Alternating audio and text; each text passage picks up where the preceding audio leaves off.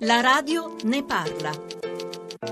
Timbravano il cartellino, si allontanavano di nascosto da un'uscita secondaria, l'auto pronta lì vicino, e facevano una serie di commissioni personali, banca, shopping, ristoranti, altri due medici assenteisti o furbetti del cartellino, come sono stati ribattezzati, scoperti all'ospedale di Gorizia. Il procuratore capo della Repubblica di Gorizia, Massimo Lia. L'indagine è stata avviata su una segnalazione interna della stessa amministrazione dell'azienda ospedaliera, che aveva rilevato alcune incongruenze nelle timbrature e presenze in servizio dei due medici. È stata avviata un'attività tecnica di osservazione sul luogo di lavoro. Le indagini si sono svolte in un arco temporale che va all'incirca dall'aprile a luglio del 2016 e poi nell'autunno del 2016, e sono state accertate una serie di assenze piuttosto reiterate dei due medici dal posto di lavoro senza la timbratura in uscita del cartellino. Sulla base di queste risultanze è stata richiesta misura cautelare al GIP, che ha adottato la misura della sospensione dal servizio per la durata di 1 anno nei confronti di entrambi i medici. Che cosa facevano questi medici?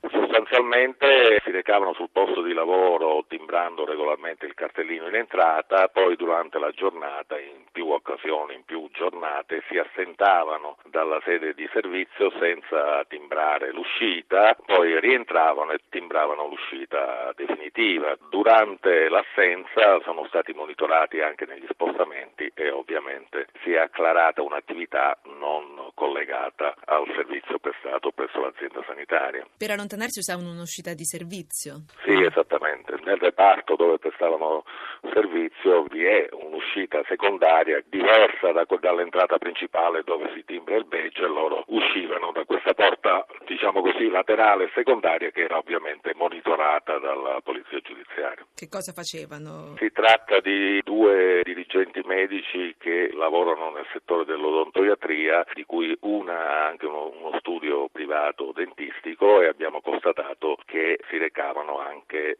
sul posto dell'attività privata. A volte si recavano in altri luoghi per esigenze altrettanto private.